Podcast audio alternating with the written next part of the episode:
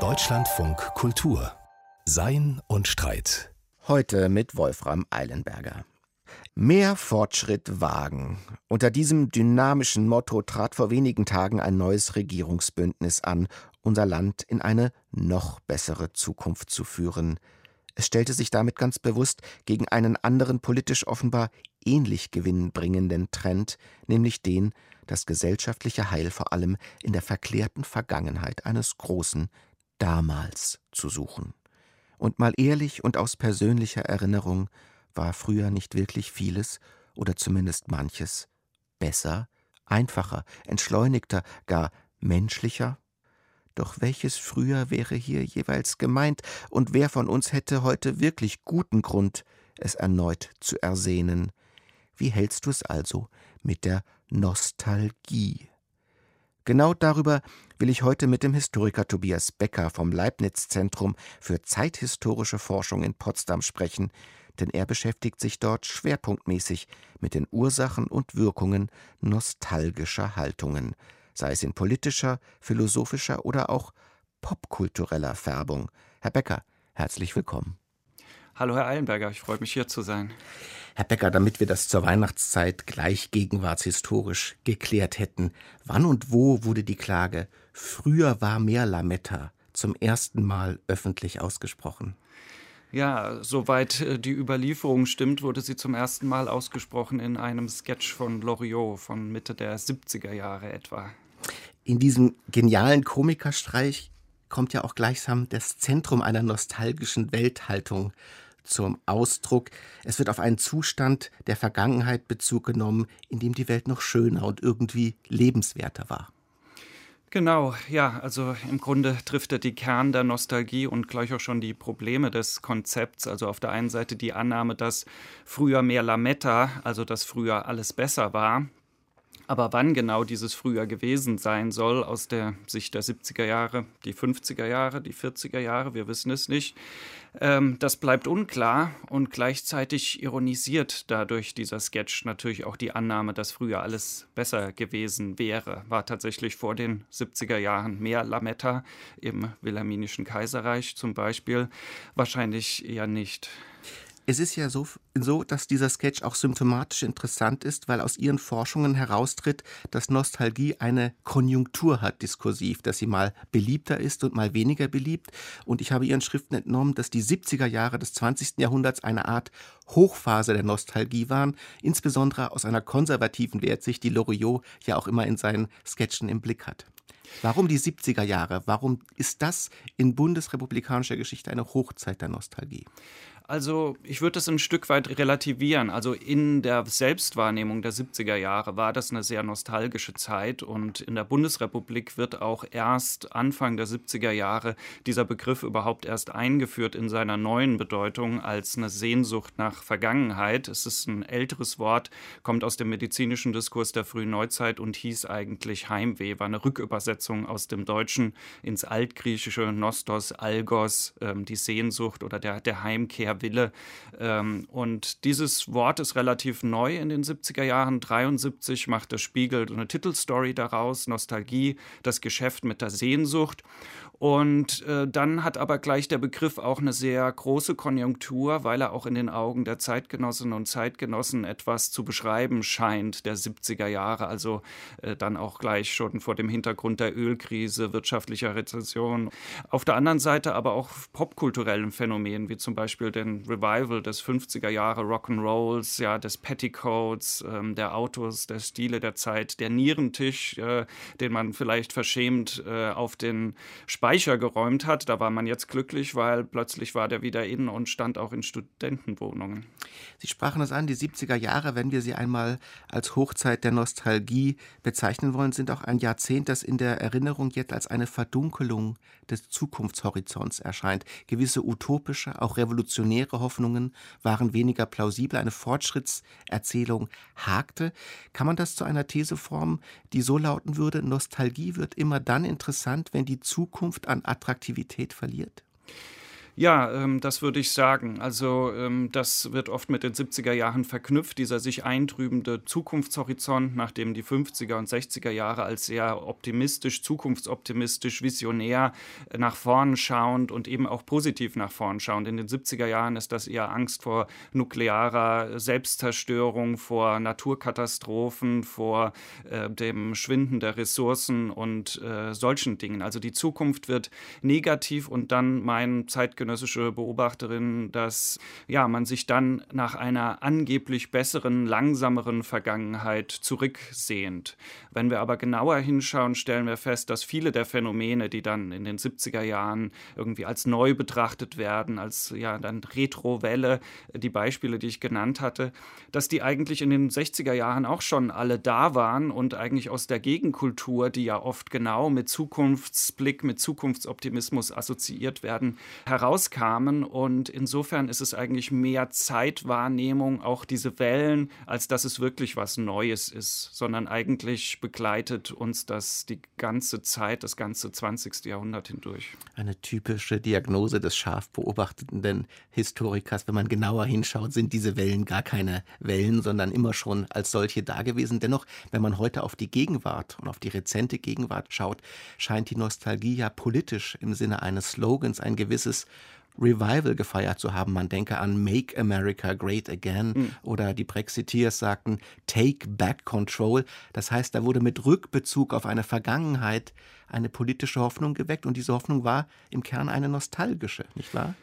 Ja, so ist äh, immer zu lesen und da ist natürlich ein Stück weit auch was dran, aber trotzdem würde auch hier wieder die Historikerin, der Historiker sagen, ja, das hatten wir ja alles schon mal. Also der Slogan von Trump war ja eigentlich bei Ronald Reagan aus seinem Wiederwahl-Wahlkampf äh, geklaut und auch Reagan, der ja ähnlich alt war, als er für die Präsidentschaft kandidierte, wurde als eine sehr nostalgische Figur wahrgenommen. Auch Margaret Thatcher zum Beispiel äh, zeitgleich wurde auch oft Nostalgie vorgeworfen zum Beispiel mit dem Falklandskrieg, ja, so ein Rückfall in imperiale Zeiten des 19. Jahrhunderts. Also auch hier, ähm, da finden wir eigentlich immer Konjunkturen des ja, Nostalgie der Diagnosen, wenn eben konservative Politikerinnen, Politiker, Projekte, Strömungen wieder an Fahrt aufnehmen und dann die Gegenseite das versucht zu erklären. Und eine Erklärung ist eben der Vorwurf, zurückgerichtet zu sein, anachronistisch zu sein, keine Rezepte für Gegenwart und Zukunft zu haben, kurz Nostalgie. Sie sagten es, und das ist ja nun auch ein Verdacht, den man mit einem nostalgischen Weltverhältnis verbindet. Da steckt ein etwas Konservatives, vielleicht sogar etwas politisch distinkt Rechtes dahinter. Würden Sie sagen, in der Rückbetrachtung des Historikers, ja, Nostalgie ist politisch kalibriert eher ein rechtes Phänomen? In der Wahrnehmung auf jeden Fall. Also die konservativen, konservative Richtungen kriegen diesen Vorwurf sehr viel öfter als die linke Seite, die progressive Seite. Ja, das kommt ja schon im Wortbegriff zum Ausdruck, dass man Progress, Fortschritt verficht. Aber auch das wird dann in den 70er Jahren unklar. Also die Progressiven, die Linke fängt an, sich auch den Konservatismusbegriff anzueignen. Erhard Eppler und so weiter, Natur bewahren und auch ja, gewisse Traditionen zu bewahren, nicht zuletzt auch die eigenen. Und auf der anderen Seite blicken natürlich auch Konservative immer nach vorne. Also das ist ja eigentlich in der Sicht der Gegner fast das Schlimmere, dass man eben diese Ein Rezepte, progressiver Konservatismus. Genau, dass man Zukunft gestalten will und Gegenwart. Und insofern ist das eine Analyse, die nicht wirklich funktioniert, sondern die eher so ähm, parteipolitisch oder äh, ja gewissermaßen standortgerichtet ist.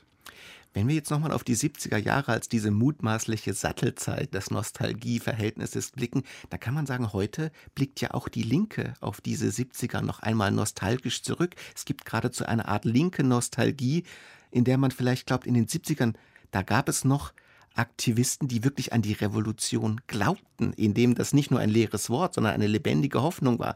Also auch linke Nostalgie derzeit im Spiel?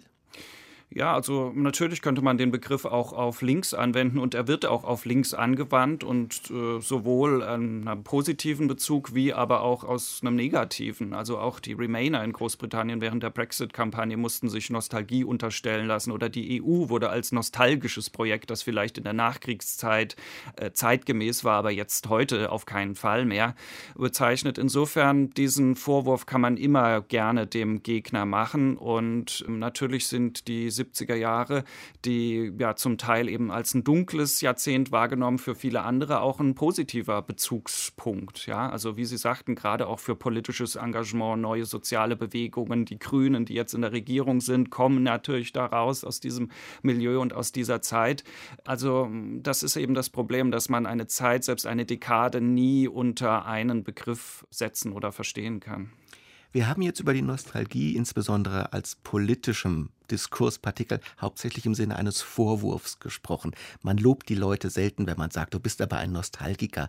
Aber man könnte ja auch sagen, zunächst einmal ist ein Nostalgiker ein Mensch, der wahrnimmt und festhält, dass diese Welt, so wie sie jetzt ist, nicht die einzige ist, sondern dass eine andere Welt möglich ist oder dass sie sogar möglich war, weil sie tatsächlich statt hatte. Insofern ist auch immer auch ein kritisches und ein produktiv kritisches Moment in jeder Nostalgie enthalten, oder nicht? Genau, und äh, darin entspricht gewissermaßen auch die Nostalgie der Utopie, dass man darin eine andere, eine alternative Welt konstruiert, die man herbeiführen will. Also wenn man in der Umweltbewegung zurückschaut auf die Zeit vor Industrialisierung, ja, dann ist es natürlich, das ist die Art von Welt, die man möchte, oder was den Stadtbau angeht, ja, die Zeit vor der autogerechten Stadt, dann ist das ja ein positiver Bezugspunkt, den man sich für die Zukunft wünscht wünscht und den man herbeiführen äh, möchte. Und insofern hat rückblickend immer auch ein kreatives, ein kritisches Potenzial, das sich eben nicht so leicht vom Tisch wischen lässt. Aber ein Unterschied zwischen der Nostalgie und der Utopie, der bestünde doch mutmaßlich darin, dass die Nostalgie sich auf etwas bezieht, was tatsächlich schon der Fall war, während die Utopie ein Schaumbad von Möglichkeiten entwirft, die nie statt hatten, also doch eigentlich ein großer philosophischer Unterschied zwischen beiden. Das auf jeden Fall, wobei man natürlich auch sagen muss, dass in der Nostalgie Vergangenheit, also wenn man diesen Begriff anlegen möchte, Vergangenheit oft sehr opak und unklar ist. Also die Vorstellung, dass früher die Natur besser war, dass der Mensch erst relativ spät eingegriffen hat, das ist ja auch keine historisch exakte, sondern es ist eigentlich auch so ein bisschen wie die Utopie ein sehr unscharfes Bild einer alternativen Welt. Und da würde ich sagen, sind sie wieder bei allen Unterschieden durchaus ähnlich. Bevor wir auf diese fiktiven Elemente, die jeder Nostalgie, man kann sagen, wesensgemäß innewohnen, eingehen, vielleicht nochmal die Frage nach dem Zeitverständnis. Sie beschreiben Nostalgie in Ihren Schriften oft als ein distinkt modernes Phänomen. Und zwar modern in dem Sinne, dass die Nostalgie eine stille Verwandtschaft mit dem Fortschrittsglauben hat und dieser Fortschrittsglauben für ein lineares Zeitverhältnis steht, in dem sich also die Vergangenheit in die Zukunft immer besser entwickeln soll oder mag. Und der Nostalgiker, der kauft einem das dann nicht so richtig ab, diesen Fortschrittsglauben, oder? Ja, es gibt da eine enge Verbindung und äh, ein Großteil der Literatur versteht Nostalgie als ein modernes Phänomen, das im Grunde mit der Sattelzeit um 18. Jahrhundert im Nachfeld von französischer Revolution, industrieller Revolution aufkommt und die Romantik ist natürlich dann das erste Beispiel. Das überzeugt mich allerdings nicht so sehr, weil egal wie man Nostalgie definiert, findet man Beispiele dafür auch in der frühen Neuzeit, im Mittelalter, in der Antike, die Vorstellung von einem goldenen Zeitalter, das zurückliegt und dergleichen. Was modern ist, ist eigentlich eher das Fortschrittsdenken, das sich seit der frühen Neuzeit ausbildet und dann im 19. Jahrhundert stark wird. Und dieses Fortschrittsdenken gerät natürlich eigentlich von Anfang an in die Kritik, aber besonders dann seit den 60er, 70er Jahren, ja, nach dem Zweiten Weltkrieg, nach Hiroshima und all diesen Erfahrungen, lässt sich natürlich Fortschrittsdenken sehr viel weniger aufrechterhalten Verhalten ist weniger überzeugend. Und dann kommt zu diesem Zeitpunkt die Nostalgiekritik auf, ja, weil es fällt schwierig, Intellektuellen äh, zu dieser Zeit noch den Fortschritt zu verteidigen. Also was macht man, würde ich argumentieren, man weicht ein Stück weit aus und attackiert stattdessen das Zurückblicken, die Nostalgie. Insofern ist dieser Diskurs ein bisschen unehrlich eigentlich, weil man nicht genau sagt, wo man selbst steht, sondern eigentlich eher das Rückblicken der anderen attackiert in dem Versuch vielleicht auch nochmal die politisch produktiven Elemente äh, der Nostalgie herauszuheben. Es gibt von einem Kulturtheoretiker Hans-Ulrich Gumbrecht den Begriff der breiten Gegenwart, in der wir mutmaßlich jetzt ja. leben. Und diese breite Gegenwart, die leidet auch ein wenig an einer grundlegenden Alternativlosigkeit, weil sie eben so breit und unbestimmt ausweglos gleichsam erscheint. Ist die Nostalgie in diesem Sinne vielleicht nicht in der Lage, da neue politische Fenster zu öffnen? Das denke ich auch. Also zunächst einmal könnte man ja denken, dass wenn wir in dieser breiten Gegenwart von Gumbrecht oder im Präsentismus, wie François Attoc das kritisch genannt sind, leben, das heißt, äh, damit meinen Sie, wir können eigentlich nicht mehr zwischen Gegenwart und Vergangenheit unterscheiden. Das historische Denken selbst ist ähm, ja am Verschwinden im Grunde, weil unsere Gegenwart all diese Vergangenheiten enthält. Also die Popmusik ist das beste Beispiel mit Streamingdiensten, YouTube und so weiter. Man springt von einem Song zum anderen und es gibt keine Chronologie mehr. Und diese Denker meinen, dass das für unser historisches Denken insgesamt zutrifft. Und das hieße aber auch, kann man dann überhaupt noch nostalgisch sein? Ähm, Gumbrecht ist es auf jeden Fall. Er gibt das selbst zu in seiner Einleitung und er sagt, ja, er sehnt sich zurück nach diesem historischen Zeitverständnis, das er am Schwinden sieht. Und ich denke auch, dass die Nostalgie, die die Vergangenheit als Unterschied, als Differenz, als äh, Distanz wahrnimmt, dass sie in gewissermaßen ja so ein Gegenmittel sein könnte gegen diesen Präsentismus. Herr Becker, wir sprachen zuletzt auch über die Frage, inwieweit diese verherrlichten Vergangenheiten der Nostalgiker eigentlich historischen Tatsachen entsprechen oder auch nur entsprechen sollen. Denn eines kann man ja ganz sicher sagen, die ganze Vergangenheit kann niemand erinnern. Da sind also auch immer bestimmte Selektionen und auch fiktionale Verzerrungen im Spiel, oder? Ähm, ja, wobei man natürlich sagen muss, dass das auf alle äh, Zugriffe auf die Vergangenheit ähm, zutrifft, also auch auf den historischen. Wir können die Vergangenheit nie als Entität begreifen, also dazu fehlen uns die Quellen, aber auch kein Hirn wäre groß genug, die Vergangenheit per se wahrzunehmen. Nicht einmal Mama Google wird das in Zukunft können, ja. nehmen wir an, ja?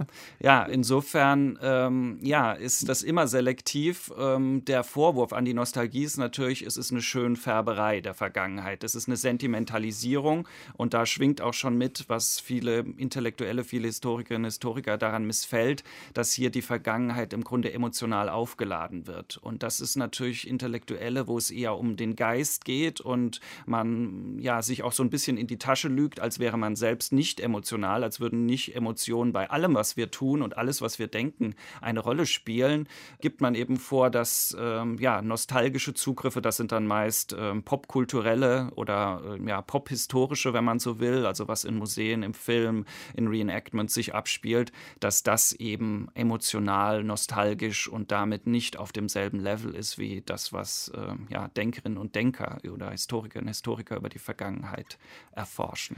Sehr interessant, dass Sie sagen, da gibt es einen Vorbehalt der Historiker und Historikerinnen gegen das Gefühl und die Nostalgie ist gefühlsduselig und deswegen stimmt da irgendetwas nicht. Man könnte aber noch einen anderen Kritikpunkt andenken, der wäre, dass da oft gewisse Bequemlichkeiten und auch Privilegien erinnert werden, die jetzt verloren wurden. Ja. Beispielsweise, wenn Trump das Amerika der 50er Jahre erinnert und damit auch immer implizit sagt, da gab es eben noch die Rassentrennung, da gab es diese Privilegien noch. Das heißt, ist das nicht immer auch immer eine Herrschaftsfantasie, in der Privilegien erinnert und namhaft gemacht werden? Das kann es sein. Ich denke, das kann man so und so sehen. Auf der einen Seite, ja, äh, kann man sagen, es werden eine privilegierte Zeit äh, zurückgeträumt, aber wir könnten ja auch andere Beispiele, wenn wir jetzt an den Brexit denken und die Working Class im Norden von Großbritannien, die ja in den 60er Jahren immer noch äh, gewissermaßen floriert hat, stolz war auf ihre Jobs, Jobs hatte und dann mehr oder weniger in den 70er Jahren schon in Schwierigkeiten kam, durch Margaret Thatcher abgewickelt wurde. Diese Menschen haben sehr viel verloren und äh, warum sollten die, wenn man den Begriff benutzen will, nicht nostalgisch sein für diese Zeit? Also ich finde, man muss auch den sozioökonomischen Hintergrund wahrnehmen. Tatsächlich ist aber in diesen Debatten Nostalgie oft irgendwie ein Code geworden, dass man eben anderen nicht direkt Rassismus vorwerfen will, gerade im amerikanischen Beispiel und deswegen eben diese Nostalgie für die 50er Jahre unterstellt. Aber das führt natürlich an der Debatte vorbei. Also man muss schon über die Dinge, muss die Dinge schon beim Namen nennen, sonst kann man keine ehrliche Debatte führen. In dem Versuch, eine ehrliche Debatte zu führen, wirft man der Nostalgie ja auch immer eines vor. Da geht es gar nicht darum, wie es faktisch gewesen ist, sondern wie man es sich heute erzählt. Es gibt ein fiktionales, ein narratives Element in der Nostalgie und der Topos dafür ist natürlich das goldene Zeitalter. Jede Epoche schaut auf eine andere zurück als die mutmaßlich goldene. Das würde ja auch in Aufnahme dessen, was Sie auch schon sagten, bedeuten, dass Nostalgie eigentlich etwas Grundmenschliches ist, dass man immer in einer Vergangenheit eine mythische Periode meint wahrnehmen zu müssen, die sehr, sehr viel besser war als das, was wir jetzt erleben. Ja, ähm, da ist sicher etwas dran. Also so hat es zum Beispiel auch der Soziologe Maurice Alpfax in seinen Überlegungen über die Erinnerung geschrieben. Da gibt es ein Kapitel über Nostalgie, wo er sagt, das ist etwas, was mit dem Alter kommt. Ja, äh, ältere Menschen blicken zurück, aber nein, eigentlich tun wir alle das. Und was tun wir? Wir setzen das goldene Zeitalter nicht in die Zukunft, sondern wir setzen es in die Vergangenheit, wie es schon die Griechen taten. Tatsächlich äh, ist eben der Fortschrittsgedanke etwas relativ Neues und dass man zurückblickt auf die Vergangenheit Vergangenheit als etwas ähm, ja, Besserem, das finden wir sehr häufig, aber da beginnt eigentlich erst die Untersuchung, weil können wir uns sicher sein, dass das, was wir heute Nostalgie nennen, überhaupt, dass Sie das so empfinden, wie ich das empfinde und wie ist es dann erst quasi in der Antike? Können wir das zurücktransportieren? Können wir das auch in andere kulturelle Räume transportieren? Können wir einfach Nostalgie auch, sagen wir mal, für den afrikanischen, indischen Raum, für Japan und dergleichen benutzen? Und da muss man glaube ich, sehr vorsichtig sein, dass man eben nicht dieses relativ neue, westliche, moderne oder immer damit verbundene Konzept zu einfach auf andere Zeiten und andere Kulturen überträgt. Aber bleiben wir doch mal im sogenannten Abendland, das ja vielleicht selbst ein nostalgisches Konzept ist. Man kann ja sagen, schon die Bibel beginnt mit einer Nostalgieerzählung. Da gab es das Paradies, da war alles gut und dann wurden wir vertrieben. Das scheint doch ein sehr, sehr tiefes Unbehagen oder eben Behagen zu sein, das der Kultur innewohnt.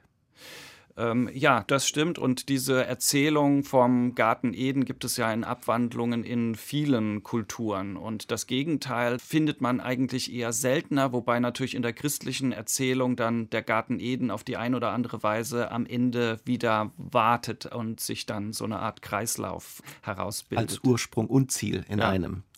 Philosophisch ist das ja auch deswegen interessant, weil Philosophen gerne Naturzustände entwerfen oder imaginieren, von denen sie gar nicht behaupten, dass sie jemals historisch richtig der Fall waren, sondern wir könnten uns das vorstellen, wenn Rousseau zum Beispiel schreibt, es gab eine Zeit, in der es keinen Besitz gab, in denen diese natürlichen Menschen einander zugewandt und wohlwollend miteinander waren, in denen sie frei waren und nicht in Ketten, dann geht es ja gar nicht um eine historische Beschreibung, sondern um eine Fiktion der Vergangenheit, die etwas über die Gegenwart aussagen soll.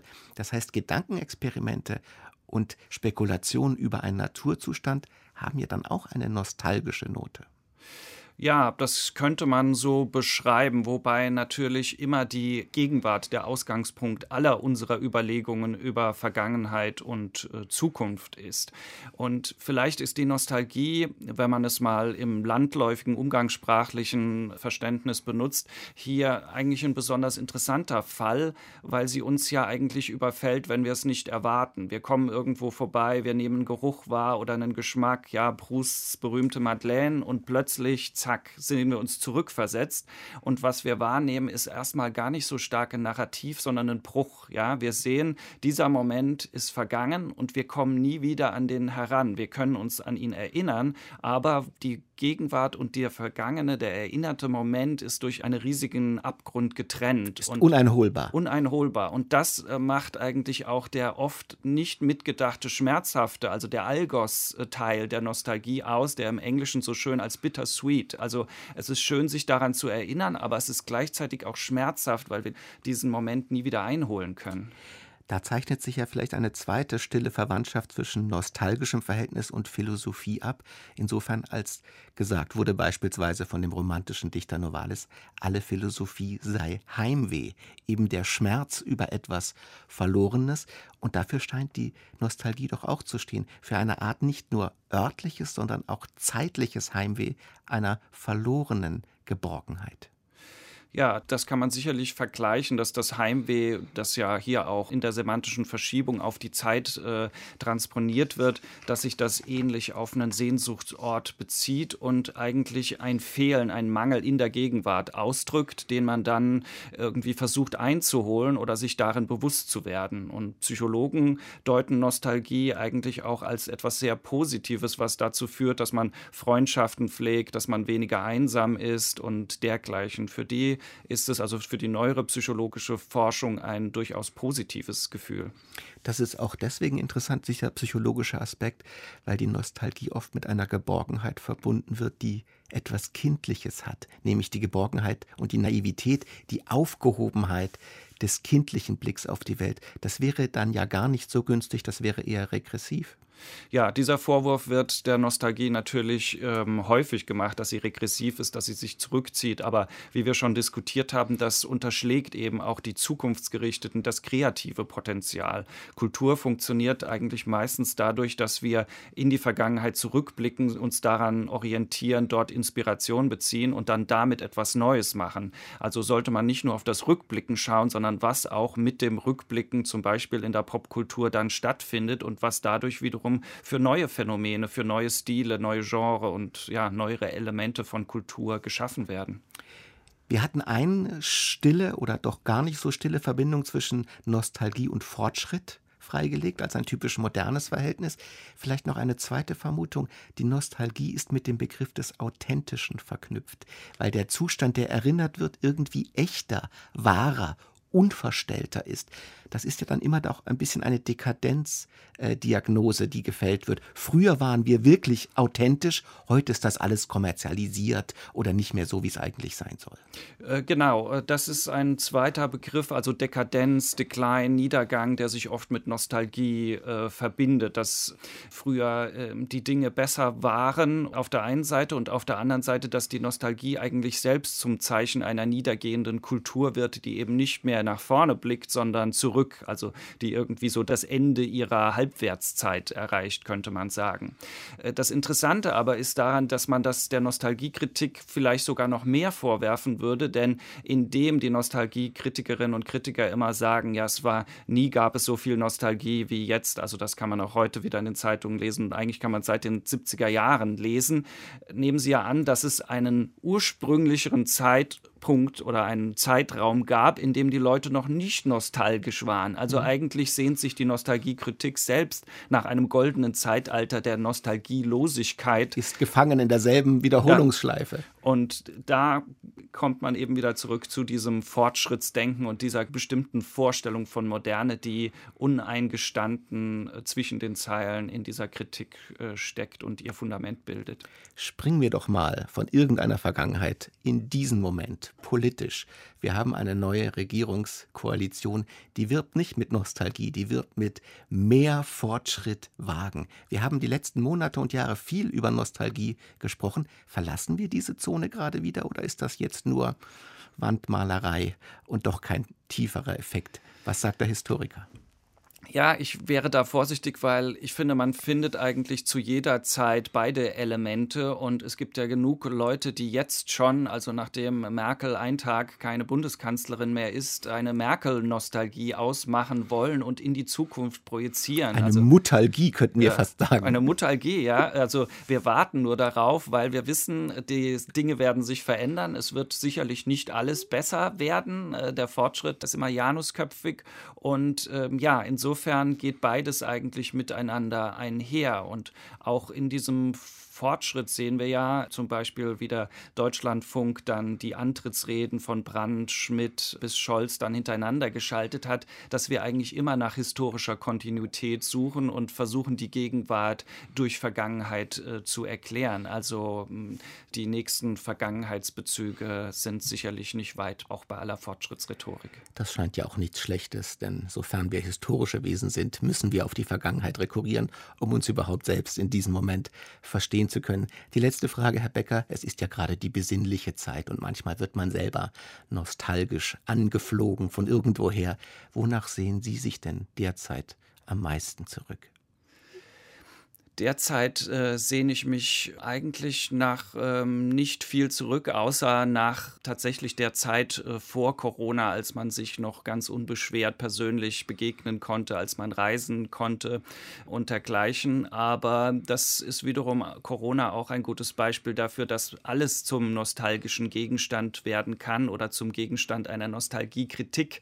Denn äh, nach dem letzten Lockdown kamen schon bald die ersten Zeitungsartikel, die gesagt haben, ach, wie schön war das das doch, als den ganzen Tag mit der Familie zu Hause zu verbringen. Jetzt müssen wir wieder ins Büro. Insofern hat die Nostalgie kein Ende. Also dann hoffe ich, dass ich nicht zu nostalgisch klinge, wenn ich sage, ach, wie schön war es, mit Ihnen über dieses Thema zu sprechen. Herzlichen Dank, dass Sie heute bei uns waren. Danke sehr. Am 6. Dezember 2021 wurde an einem Gericht des US-Bundesstaates Kalifornien gegen das Unternehmen Meta, einstmals Facebook, eine Sammelklage von Rohingya eingereicht. Bevor die Rohingya-Klägerinnen in die USA fliehen konnten, waren sie in ihrem Heimatland Myanmar vor allem 2017 ethnischer Verfolgung und Gewalt ausgesetzt. Dem angeklagten Unternehmen wird nun vorgeworfen, aufgrund der bedeutenden Rolle der Social-Media-Plattform Facebook vor Ort mitverantwortlich für das Ausmaß der erlittenen Gewalt zu sein. Und dieses Ausmaß ist beträchtlich. Die muslimische Minderheit der Rohingya lebt seit Generationen in Myanmar. Zehntausende wurden umgebracht, Hunderttausende sind geflohen. Von diesen lebt der Großteil nun in einem der größten Flüchtlingslager der Welt in Bangladesch weshalb die KlägerInnen von dem Unternehmen Meta nun auch sage und schreibe 150 Milliarden Dollar Schadenersatz einfordern. Aber mit welchem Recht, welchen Argumenten und welchen möglichen Folgen? Eva Weber-Guska analysiert den Fall in unserem philosophischen Kommentar. Für eine Anklage braucht es einen Täter und eine Tat. Wegen dieses Grundprinzips konnte Facebook bisher vor dem Gesetz ungeschoren davonkommen, obwohl klar ist, dass die Social-Media-Plattform eine zentrale Rolle beim Verbreiten von Desinformation und Hassrede spielt. Facebook konnte sich auf den Standpunkt zurückziehen, wir stellen doch nur eine neutrale Plattform zur Kommunikation bereit. Mit den Inhalten haben wir nichts zu tun. Doch diese Selbstbeschreibung ist angesichts der Anklage der Rohingya endgültig nicht mehr aufrechtzuerhalten. Die Klageschrift führt detailliert Argumente und Belege dafür an, dass und wie Facebook doch als Täter als tatverantwortliche rechtliche Person zu begreifen ist. In der Moralphilosophie werden bei der Zuschreibung von Verantwortung in der Regel drei Elemente für zentral erachtet. Es muss wissentlich, willentlich und zurechenbar gehandelt worden sein. Der letzte Punkt heißt, es muss eine kausale Verbindung zwischen Täter und Ereignis vorliegen. Die 70-seitige Klage kann man so lesen, dass genau diese drei Punkte herausgearbeitet werden. Der kausale Beitrag Facebooks zum Genozid beginnt damit, dass sich diese Plattform ab 2011 in wenigen Jahren in Myanmar als das vornehmliche öffentliche Informations- und Kommunikationsmedium etabliert hat. In fünf Jahren stieg der Prozentsatz von Smartphones in der Bevölkerung von einem Prozent auf 50 Prozent mit vorinstalliertem Facebook. Die zur Nutzung nötige Bildung freilich fehlte. Viele vor Ort hielten Facebook selbst für das Internet man kannte gar keine anderen Websites. Dies machte sich die Diktatur zunutze, um ihre Macht zu sichern, indem sie über Facebook ein Narrativ von den Rohingya als Bedrohung und gemeinsamen Feindbild verbreitete. Mit zahlreichen Fake-Accounts, die zunächst mit harmloser Unterhaltung begannen, machte sie Stimmung, die sich übertrug. Ultranationalistische buddhistische Mönche schlossen sich an. In der Folge ist ein extremer Anstieg an Hassrede, Falschinformationen und Anstiftungen zu Gewalt in den Posts dokumentiert. Und zugleich der Beginn der schlimmsten Phase der physischen Verfolgung der Minderheit, die schon lange vorher zu leiden hatte. Wusste Facebook im sonnigen Paolo Alto von all dem? Die Anklage belegt, dass Facebook schon früh davor gewarnt wurde, wegen der brisanten politischen Lage überhaupt ins Land zu gehen. Später wurde es auf seine fatale Rolle im Geschehen hingewiesen, ohne dass Posts und Accounts im angemessenen Umfang gelöscht oder genügend Moderatoren mit relevanter Sprachkenntnis eingestellt worden wären. Aber, so der letzte Punkt, wollte Facebook all das? Facebook wollte nicht Menschen drangsalieren und vertreiben, aber etwas, das einen direkten Einfluss auf das Ausmaß der Gewalt hatte, das wollte es durchaus. Nämlich mehr Engagement auf seiner Seite, das heißt mehr Likes, Shares und Posts, denn das bringt mehr Einnahmen. Und die Strategie dazu, durch wissenschaftliche Studien gestützt, lautet mehr Posts mit negativen Emotionen und moralisch empörendem Inhalt zeigen. Denn das aktiviert am meisten. Genau darauf wurden die Algorithmen programmiert. Die dadurch gesteigerte, womöglich teilweise erst ausgelöste Gewalt wurde in Kauf genommen. Das nennt man fahrlässig. Diese Täterbeschreibung von Facebook ist erst jetzt so detailliert möglich, da die Informationen von Whistleblowering Francis Hogan und anderen Aussteigern aus Facebook vorliegen. Die Klage zeigt, zu was Facebook im schlimmsten Fall beiträgt, wenn die Plattform nicht strenger reglementiert und moderiert wird. Egal wie das Gericht entscheiden wird. Es ist schon jetzt deutlich, wie nötig es moralisch ist, dass Facebook mehr tut und mehr unterlässt. Adventskalender Hallo, ich bin Thorsten Janczek und leite die Abteilung Digitale Angebote und aktuelle Kultur. In diesem Jahr verschenke ich das Buch Economic Words von Anke Becker. Und das ist ein Künstlerinnenbuch. Es sind nämlich Abbildungen von Kunstwerken, die gleichzeitig Gedichte sind. Denn Anke Becker hat kurze Artikel oder Artikelspalten aus der Wirtschaftszeitung Financial Times ausgeschnitten. Das ist diese Zeitung, die auf blass orangenem Papier gedruckt ist. Und sie hat sie nicht nur ausgeschnitten, sondern dann die Artikel mit einem schwarzen, dicken Filzstift bearbeitet und den Text bis auf wenige Worte durchgestrichen. Und abgesehen davon, dass das ziemlich toll aussieht, diese schwarzen Balken auf dem blassorangenen Papier, liest man dann solche Sätze oder Fragmente von Sätzen oder Gedankensplitter wie Swimming in time is important oder I'm inside my head. Und weil das nicht nur ein wunderschön gedrucktes Buch ist, sondern das Ganze auch als elektronisches Buch zu haben, zu sehen und auch zu hören ist, klingt das nämlich so. The story of love was about a mistaken view of reality. My dream of you was a romanticized version. Ich finde es halt deshalb so besonders, weil das ein unglaublich tolles, gelungenes, multimediales Kunstprojekt ist. Und es ist wunderbar, wie Anke Becker in der nüchternen Welt der Wirtschaftsnachrichten mit all diesen Finanz- und Warenströmen und der kühlen Zweckrationalität in all diesen Artikeln also aus der Financial Times eine ganz andere Ebene entdeckt, eine Ebene der Poesie, des Humors, der Lakonie und natürlich auch der Schönheit. Also ich schenke dieses sehr, sehr schöne Buch mit hunderten von Aphorismen von der ersten Seite You Need Triumph and Disaster bis zur letzten Seite, auf der nur Silence steht, meinem Freund Christian. Erstens, weil ich ihm eine Freude machen möchte. Zweitens, weil er selbst Künstler ist und mit dem Medium Zeitung arbeitet. Und drittens, weil er einen Sinn fürs Sinnliche dieses Kunstprojekts hat und den Humor für diese, man könnte sagen, Gedankensplitterei.